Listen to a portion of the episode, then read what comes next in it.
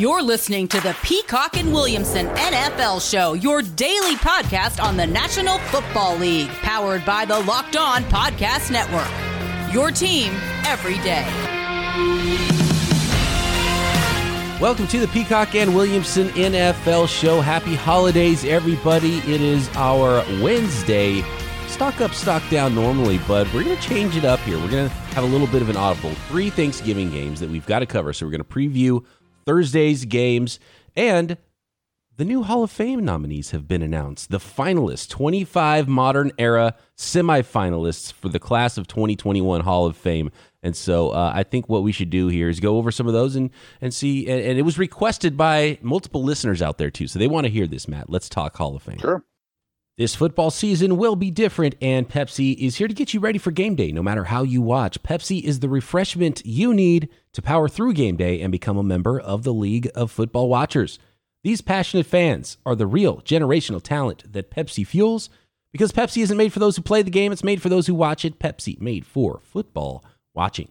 At BD Peacock on Twitter, at WilliamsonNFL. Matt, I know Hall of Fame is your thing. You've got thoughts here. Yeah, I'm excited to. It's one of my favorite topics, and I know listenership's going back to the very origins of Locked On NFL. We've been big on those kind of talks, and it always stirs the pot a little bit. Happy Thanksgiving Eve to all. We'll break down those games. Biggest bar night of the year.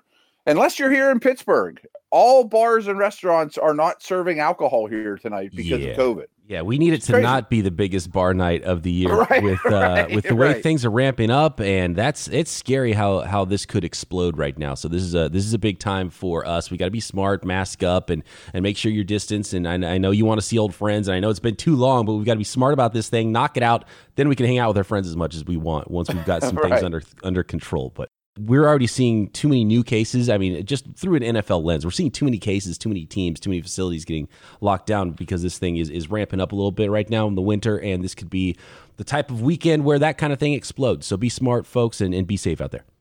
Yeah, have a drink by yourself tonight and text your buddies. Thursday, we've got the early game.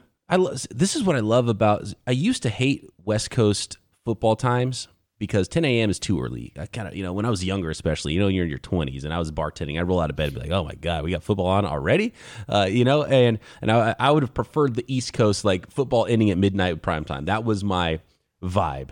But when it comes to Thanksgiving, I love the early games. I love that Pacific time. There's a game that starts at 9:30 a.m. We've got the Texans kicking off at the Lions.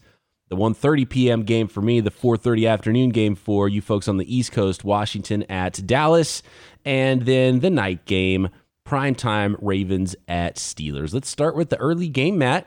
The Texans at Lions. We talked a lot about Deshaun Watson yesterday and how much we love him. And 3-7 Texans came out with a big win against the Patriots last week. The Lions were completely blanked, shut out by the Panthers, currently at 4-6. This is a pretty even game for me. Little surprised that on the road, it's actually Houston that's favored by 3. Yeah, and this might be a weird one. The Lions, Thanksgiving, in an empty stadium. I know we're used to empty stadiums, but sitting there for the early game, watching Detroit in an empty stadium, quiet and not much on the line, just seems a little odd to me. I think the Lions are in a bad place, and I kind of regret not putting them lower in my power ranks. They were just shut out, as you mentioned, by the Panthers, who's an improving defense, but not a good one or talented one yet, or, experienced one. I don't think Stafford's close to 100%. You probably aren't going to get Golladay. Are they going to rush Swift back after his concussion? There's not much to hang your hat on here. Hawkinson and Jones, and maybe that's about it. Not that Houston's defense is good, and neither one of these defenses are very good. So, if this was healthy and everybody was full systems go, this could be a fantasy bonanza and could be a really fun game. I'm just not sure that the Lions are going to be able to keep up their end of the bargain offensively. And we did mention it yesterday, and we got some tweets saying, thanks for recognizing Deshaun Watson. He's playing out of his mind. And to me, they're playing much more competitive. Not that they weren't trying. That's not what I mean. Since the coaching change, that Houston's not a bad team whereas the Lions are a bad team, I'm going to give the 3.5 and think Houston puts up a lot of points in this game and Watson puts on a show.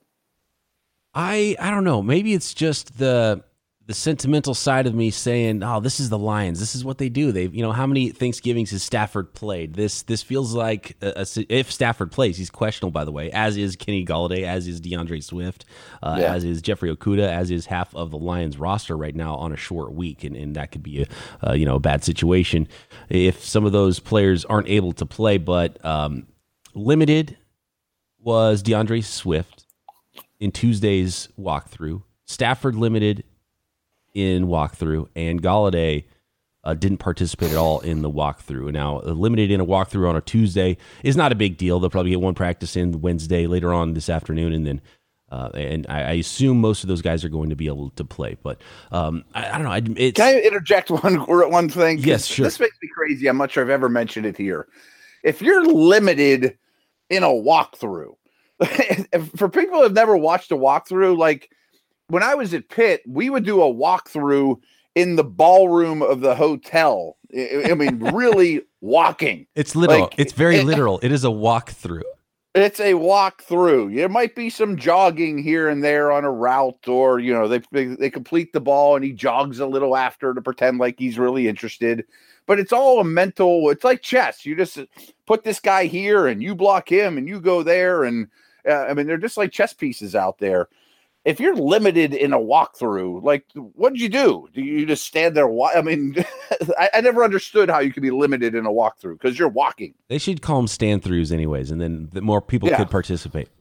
Right. People would understand what's going on. But, I mean, full participant in a walkthrough really is no different than limited in a walkthrough, in my opinion. Here's one. Jeffrey Okudah, the rookie cornerback, first-round pick, is also questionable. He's had a pretty disappointing rookie season. Any thoughts on Jeffrey Okudah, why that is? Just, you know, tough transition in the NFL, being asked to do too much, just on a bad team? I'm going to brush it off as that because I liked him so much coming out. By no means would I say he's a bust. And, you know, it would be a fun thing for us to do next week, too. And I think I stole this off a podcast I listened to. I couldn't remember who. But if we repicked like the first 15 picks and, you know, did the same order, you know, like maybe Herbert would go first overall, or he certainly would go in the top 2 or 3. You know what I mean? How far would Chase Young fall? I still think Okudah would still be a top 10, 12 pick because he has shut down corner traits, and you can't forget where he was at Ohio State and what he looked like just a year ago. But I'm going to brush it off more or less to rookie corners have a tough go of it. Redraft. Let's do that next week as part of our stock up, stock down. Maybe a little rookie 2020 redraft. Yeah, I think we'll keep the order the same since he still is the first pick. Mm-hmm. Washington picks 2, but you know what you know now. Would you throw Chase Young back in the mix for Justin Herbert? I bet you would. No offense to Chase, you know. As long as those questionable players play, or at least I think it's really important. You know, DeAndre Swift, whatever. You know how I feel about running backs. Stafford, sure. Golladay. If Stafford and Golladay play, I'm going to take those 3 points and I'll go Lions. If they play and they're healthy, I think it could be really fun. And there could be a 40 to 45 type of Thanksgiving bonanza. But I don't trust the Lions. And I hesitate to even bring this up because football players really don't do this. But if you really wanted to get Matt Patricia fired, laying an egg and getting embarrassed on Thanksgiving is a great way to do it. That would be a bigger problem if your players are like, hey, can we get this coach fired and get a new guy in here? That's so the best way to get rid of this dude. Maybe we can win some games for the first time. Terrible against a national audience before they eat their turkey. All right, coming up, we've got Washington football team at the Dallas Cowboys and the Ravens at Steelers. And then we'll talk Hall of Fame semifinalists coming up on Peacock and Williamson. Echelon brings connected fitness at an affordable price. An arsenal of high-tech fitness products, bikes, rowers, the new Stride treadmill, so many affordable choices to get you fit this winter. When it comes to getting or staying in shape, nothing feels as good as hitting those fitness goals, the accomplishment, feeling great about yourself, and Echelon can get you there. Echelon offers the next generation of connected fitness bikes, fitness mirrors, rowing machines, and their all-new Stride Smart Treadmill. No matter what your favorite fitness activity, Echelon gives you a fun and challenging workout from the comfort of home. World-class instructors will motivate you with thousands of daily live and on-demand studio-level classes always available when you need them. And unlike their competitors, Echelon is affordable for everyone. And one membership lets up to 5 family members all work out at the same time. Right now, you can try Echelon Fitness equipment at home for 30 days. Go to echelonfit.com/NFL. That's ECHELON fit.com/NFL. Protecting your family is the number one priority, but if you want to do it safely, the people at Taser believe that safer self-defense is better self-defense. Taser's line of non-lethal self-protection devices are small and lightweight enough to carry with you or in your glove compartment or your purse or wherever you need to feel safe. Yet while small, they're powerful enough to incapacitate an attacker. Guns carry unnecessary risks for you and those around you, and even pepper spray can harm you as much as an attacker, and it's often ineffective. Taser products are safer and easy to use. They use an electrical charge to immobilize attackers for up to 30 seconds, allowing you time to escape and send emergency dispatch to your GPS location.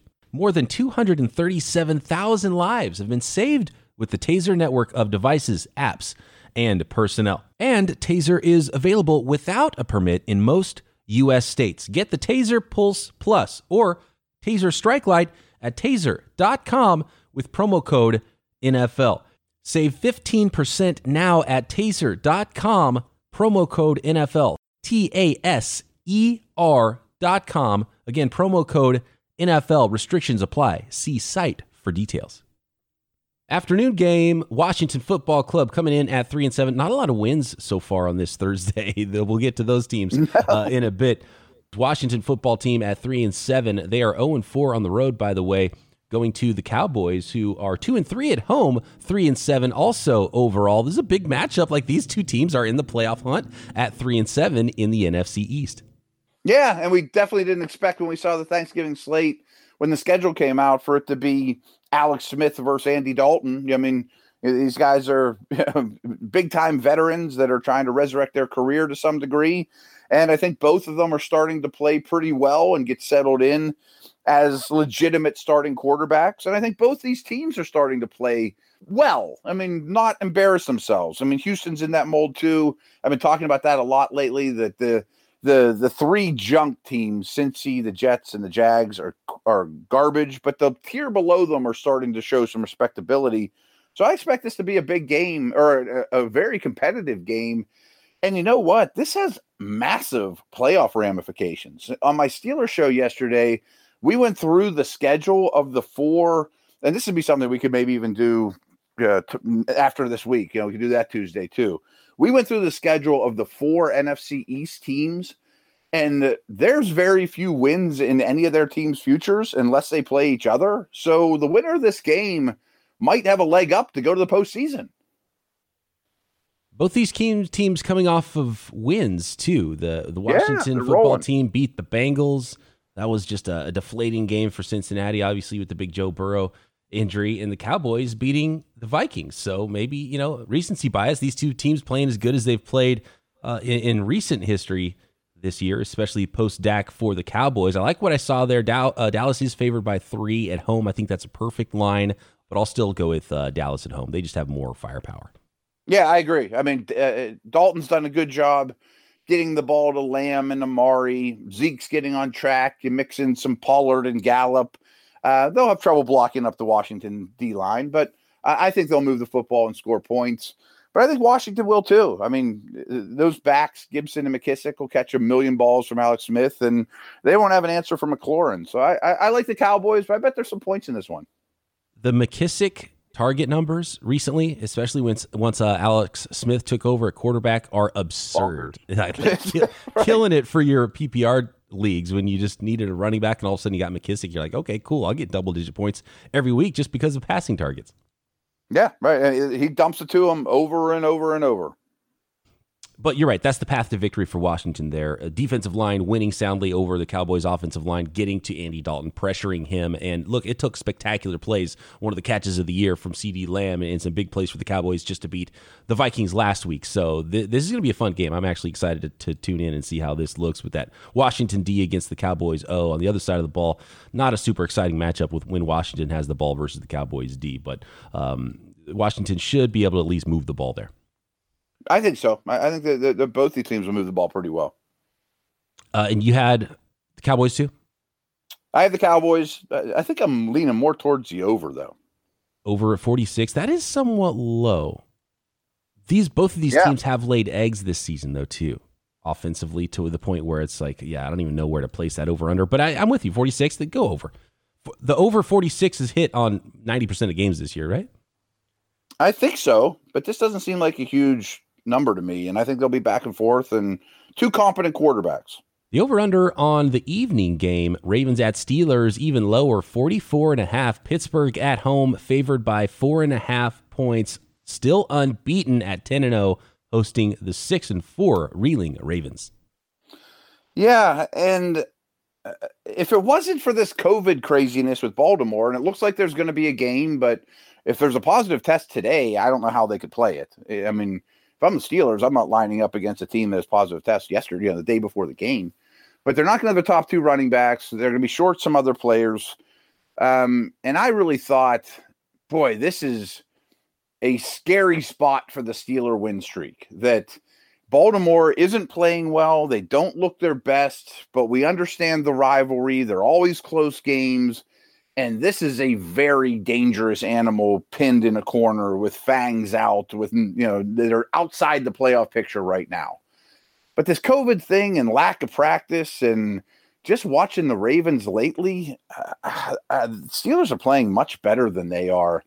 This number's too big, though. I mean, it's 4.5, 5. I don't care what year it is. I'll take the points in Steelers-Ravens if you're going to give me more than a field goal. I don't think it's too big of a line, actually. I think it's perfect because I've just seen the Steelers handle too much business this year, and we've talked so many times this year about how, the Ravens are about to click. They're about to click. They're not clicking, and I've stopped expecting them to click. But I did the same thing with the Saints, and all of a sudden they have the best defense in the NFL out of nowhere, or one of the best defense. They have statistically had the best defense in the NFL the last 3 weeks. And so I'm waiting. The Ravens could do that. I don't think this is the week that happens, though, and I think there's been too much of a script, and Lamar Jackson, the Ravens offense, they have to prove they can beat what teams are doing to them right now, and I don't know if the Steelers are the team you do that against on a short week, but I do like the bounce-back factor you're talking about, back against the wall for Baltimore, and they could absolutely come out and do that, but I think 4.5 is perfect. It's not super easy for me to go the Ravens' way, but I think they can keep it at least close, within a field goal, so I'll take the Ravens' side, but I think the line's pretty good. I hear what you're saying. I mean, Baltimore is not in a good place. Couple notes, because I'm a Steelers nerd. When these two teams played last time, Baltimore ran all over the Steelers. It's really been the only team that gouged the Steelers. But if you watch how the Steelers played, they were really cognizant of taking away the deep ball, figuring, you guys can run on us for a lot of yards, but I'm not sure you can score with Ben and these receivers just by old school ground game. And it didn't go well for Pittsburgh in that regard. I mean, they allowed far too many rushing yards. So I wonder if they switch that up. Lamar has struggled most against the blitz. It used to be people didn't blitz him much because they were afraid he'd tuck it and run. But people are blitzing him, and that's when his numbers are at their worst. Steelers are like the blitz happiest team in the league and exceptional at it. And one thing I want people to watch that don't watch these teams, half as much as I do, this is really interesting to me because it's become very obvious over the last 2 years that when they do their zone read mesh point stuff, is Lamar going to keep it or not? The Steelers ends, the edge guys, Dupree and Watt mostly, but because it's usually their decision, they don't care if he keeps it or not. They drill Lamar, even if it means giving up a huge run to, I guess it'd be Edwards in this case. Yeah, that's the they bus. Hit Lamar every time, and they did it when RG3 played in Week 17 last year. They are clearly being coached. They'll even go out of their way. It's almost comical if you watch it. They'll go out of their way that a second after he hands the ball off, the running back will run right inside their inside shoulder, and they'll take a couple steps and put their helmet in Lamar's stomach. They just do it over and over, and he hates it. Right. Yeah. And I think that's the way to play it. And if you're a defensive coordinator, that makes it very simple because you're not asking guys to think out there. You're saying, go play. You know what to do. Go play fast. And I think that helps. There was a Thursday night game here 2 years ago. Cam Newton came to town, and Christian McCaffrey ran for like 180 yards because all they did was hit Newton. Okay, if you're going to hand it off, I'm not even going to tackle him behind the line of scrimmage. I'm going to hit your quarterback over and over.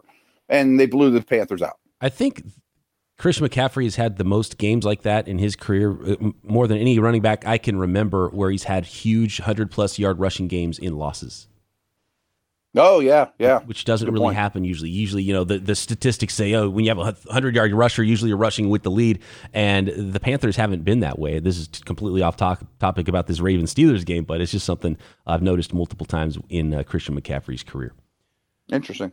He's the best weapon you have on offense. Sure, there's a stat for that out there. You just keep running it with him. He's like, well, he's the best way for us to get back in the game anyway. So he's the running game and the passing game. That's all we got. Calais Campbell's still questionable in this game. Oh, that's the other thing with Baltimore. They're missing people up front on both sides of the ball. The more I think about this, the more I want to even give up those points with the Steelers. But they're light right now. No practice time. You know what? I'm going to flip. I'm going to go Steelers. I'm going to give up the points. Let's do it. Okay. I just think these teams are never – no one ever wins by a touchdown in these games. No, I hear what you're saying.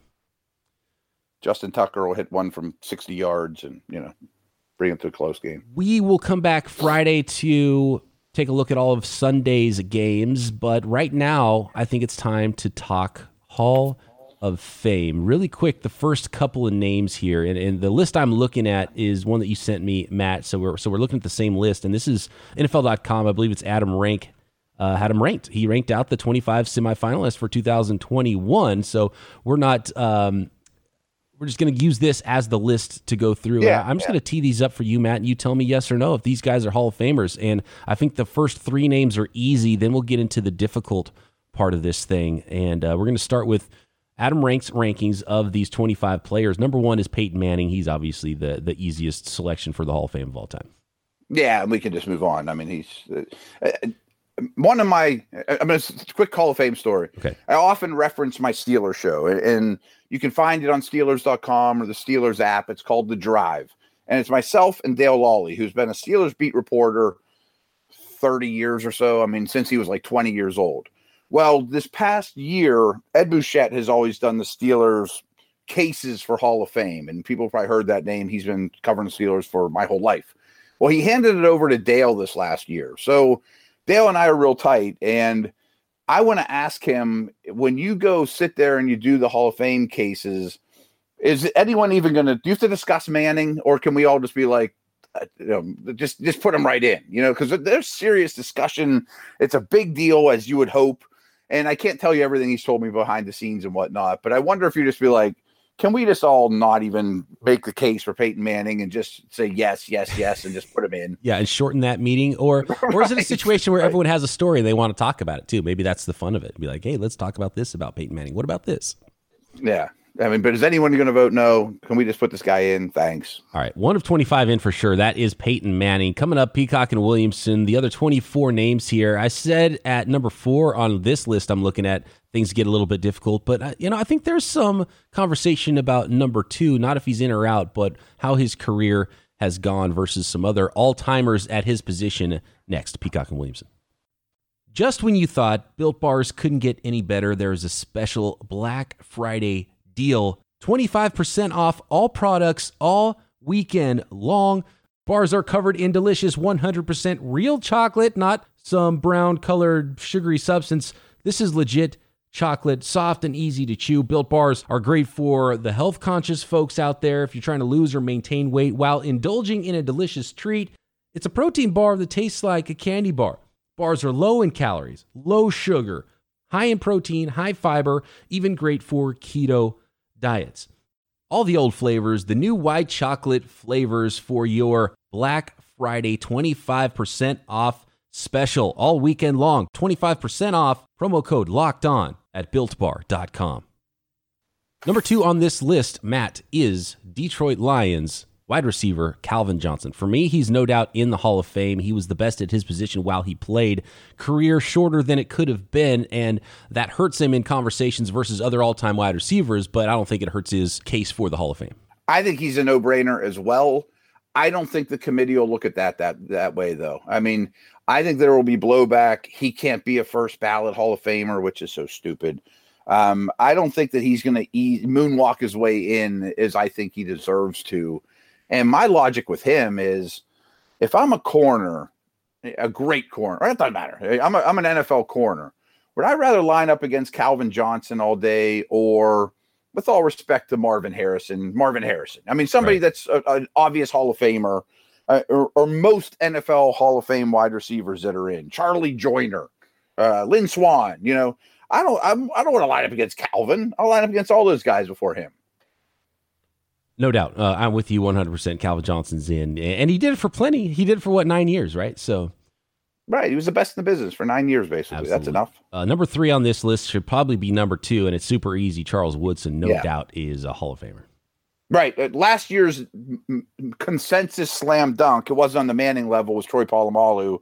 I think Woodson and Polamalu are exact equals, and so that's a slam dunk. I was surprised when I saw this name that is very close to my heart, number four on this list out of 25 semifinalists in 2021, first time on the ballot, former 49ers linebacker Patrick Willis. It's actually his second time on the ballot, because you're going to be respect me for this. I wrote an article last summer before they announced last year's class, and you pick six guys. I picked six guys, and Willis was one of them. And by far, that was the most blowback I got. How can you put Willis on there? So I've been pumping him up for, I guess, a year now, since he's only been on for a year. I think he was, one of the absolute best in the business on a great defense for a long enough time. And he didn't play 12 years. That hurts him. He's the linebacker version of Calvin Johnson, and wide receivers just get more pub. You're playing fantasy football. They're more in the news. You know who those guys are. Patrick Willis was that. He took the baton from Ray Lewis as the best linebacker in the NFL, and he was that for a time. He played about the same amount of time, I think maybe 1 year shorter than Calvin Johnson did. To me, he would be a Hall of Famer, but I could see the arguments for him to not be, and, he wasn't. He just didn't get the publicity throughout his career. He was a pretty quiet superstar, which will definitely hurt him too. Yeah, and he played next to Bowman, who was really good at the time. Maybe they took away from each other a little bit. I remember him, not that Lewis couldn't cover or the linebackers before him, but right when Willis started to take over, it became really important. Coverage had to be really important in a linebacker's resume, and he was great at it.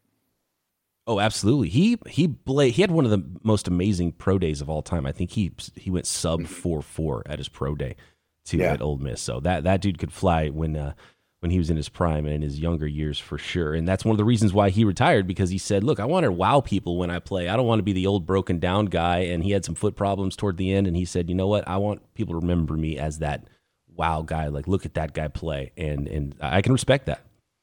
I like that he brought up the 4.4 thing, because he was like the first of those true off-the-ball linebackers that was like a sub 4.5 guy that I could remember, that was a legit first-round pick and a really good football player. And now you get both Devins last year, Roquan Smith. Every year now there's a couple of those. Right. That's starting to become common. Yeah, and he was one of the first that could do that, where you're physical, you're a middle linebacker, you will hit people, you'll take on blocks, but you could also fly and go sideline to sideline and cover people. Absolutely. How about this one? Jared Allen, defensive end for the Vikings, Bears, Panthers, and Kansas City Chiefs throughout his long career. Mixed feelings, to be very honest with you, because there's a lot of guys in his era that are edge pass rushers that aren't LT level, that are really good like Jared Allen, that have a pretty good case, but I'm not sure who I would take over the others. Kevin Green was one that just came up. Julius Peppers, Freeney, Mathis. I mean, I'm missing some names, but there's a ton of them from this era that played a long time, that racked up a lot of sacks, that were really, really good, but weren't no-brainer types. So I almost feel like if you put one or two of them in, you have to put all of them in, which is fine, but it waters it down a little. Someone was tweeting us asking about, seems like it's easier now to get in the running back position than it used to be. And I agree, you know, like I know I'm a Steeler homer, but like Jerome Bettis, Curtis Martin, and especially Terrell Davis were really on the fence for me, and they went. And so now the bar is a little lower. Mm-hmm. So I'm not cutting on Allen, but if you put in a whole generation of Jared Allen types, I think the bar gets a little lower, but I'm fine with it. Right. And I think that's what happens in those conversations when they're doing the voting is there is going to be writers that have a bar and they're not going to go below that bar. So it's how many of them can they get below that bar and vote a player in. Number 6 on this list, this is where Adam Rank, I think, is starting to have some fun on his rankings of these semifinalists. He's got Steve Tasker, the special team demon, played for the Bills and the Oilers for so long. No, I'm sorry, no. I mean, I'm going to have a hard time putting Justin Tucker in, and I think he's the most deserving kicker ever. I don't know that Vinatieri should go. And the problem is, I can't leave another guy off. Like this next guy, I'm not going to just bring him up because he's a Steeler, because I believe Alan Faneca is going to go this year. Mm-hmm. And maybe a little birdie told me that he's got a really good chance. Like Alan Faneca deserves to be in the Hall of Fame more than Steve Tasker. Right. And Jared Allen deserves to be in the Hall of Fame before Steve Tasker. It's not even close to me. He played like 8 snaps a game. Right. Alan Faneca has to be in. How often does Justin Tucker go on the field? 8 snaps a week, you know. Right. No. Or the Hall of Fame guard that's out there slugging it out for 60 snaps a game. Come and this on. Is what's tough for linebackers. Patrick Willis is what's tough for a guard. Alan Faneca, you don't. There's no stats. You're not a quarterback. You don't rack up as many stats. You're not playing fantasy football with this guy. There's not as many highlights of you. 0 highlights of Alan Faneca in his career. I mean, I'm sure you could find some fan out there that put a cut up of Alan Faneca clips, but the camera's not even zoomed in on him when you're finding those pancake blocks, right? So Alan Faneca, he's in all day for me, and he should be probably 3 or 4 on this list after Charles Woodson. I know for a fact that it hurt him last year that Steve Hutchinson, who I think is a little bit better, but they were like the best guards for their generation. Mm-hmm. Hutch got in. We can't put 2 guards in. And a ton of Steelers got in last year too, especially with the Veterans Committee, Troy and Cowher and Shell. So he had 2 knocks against them of, we're not putting another Steeler in. We're not putting another guard in. So I think he'll get in this year. And you know me, I hate the Hall of Fame because of a lot of these things. And that's dumb. To me, the easiest thing is, was he the best at his position for a time, and clearly one of the guys in the NFL that's a Hall of Fame player. And I don't even care what the stats say, because you know it. And I think guys like Faneca and Willis, that's exactly what they are. And Calvin Johnson for sure. And there's going to be people say that Calvin Johnson shouldn't be in. And I think that's total BS. How about this guy, Zach Thomas, who was very good, maybe not the best in the NFL, but instinctive, undersized linebacker throughout his career with the Miami Dolphins, mostly played 10, 11, maybe 12 years. Let's see. Yeah, 96 to 2008, Zach Thomas played, ended with the Dallas Cowboys in 2008. What do you got with Zach Thomas? Yeah, and I don't mean to hit fast forward on this segment, but I feel like we should draw a line after Faneca, take Tasker out of those front 7 and throw him away. He shouldn't even be in this conversation. Okay. No offense. I'm sure he was great at what he did. Because these other names to me are Hall of very good players. I mean, Thomas and Mills are back-to-back on this list. They're both short, really good linebackers, not Hall of Famers to me, though. I mean, they just don't pass a sniff test, and I'm a believer in that in Hall of Famers. Like, when you say a name, Reggie White, oh, Hall of Famer. Right. Zach Thomas, no. You know, like, you should. Yep. It's almost like an instantaneous decision if you're a smart football guy. Mm-hmm. So we've got Manning, Johnson, Woodson, Willis, Allen, and Faneca in. To me, yes. Okay. There's a name on here that I know is never going to go that I've been pumping forever, and that's Richard Seymour. And he's another one like Faneca that he's a 3-4 defensive end that doesn't have numbers. But I used to do a podcast with Ross Tucker. Ross was like, Seymour's the best player I ever played against. Instrumental in the Patriots' success. And very few of these Patriots are going to go in over a 20-year stretch. And outside of Brady and Gronk and maybe 1 or 2 others, I think Seymour's as good as any Patriot going. Yeah, see, and I would put Seymour in the same class as Jared Allen, probably. I mean, I think they belong in the same category, maybe both in or both out. Yes. Different styles. One's a 300-pounder, 3-4 guy that ate up blockers and didn't accumulate stats. But was better at football to me than Jared Allen. Yeah, you know, Allen racked up stats on 3rd and 8 when your team was up by a bunch, and not that there's anything wrong with that. And Allen had a better PR guy. Right. He had more pizzazz. Right. Better haircuts. Quote unquote better. I don't know. Anyway, yeah. So, okay, I'm going to run through these fast. You tell me if there's anybody that stands out that might get more votes or less votes than they should. And there's a couple of interesting wide receivers here in Reggie Wayne and Torrey Holt that are right on that level for me, that are very close.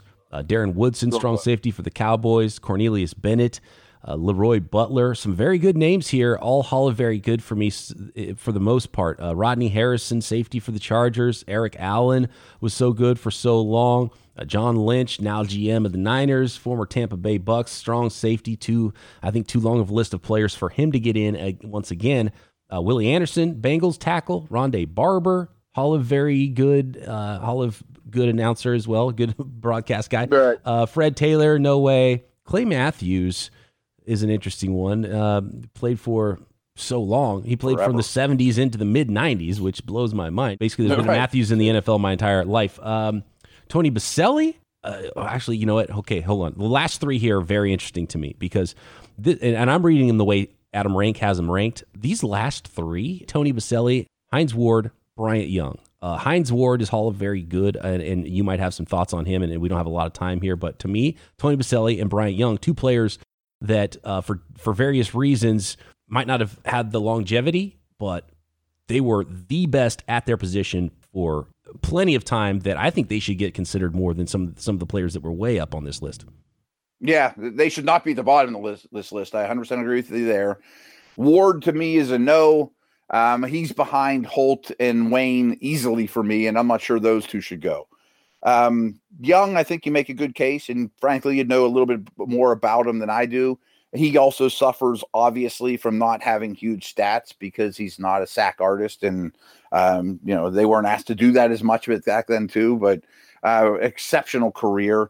Baselli's really interesting to me because he's been a finalist many times and hasn't quite gotten in, but when he played – he was Walter Jones, Orlando Pace, Jonathan Ogden good, you know, which was a tier above everybody else in the league.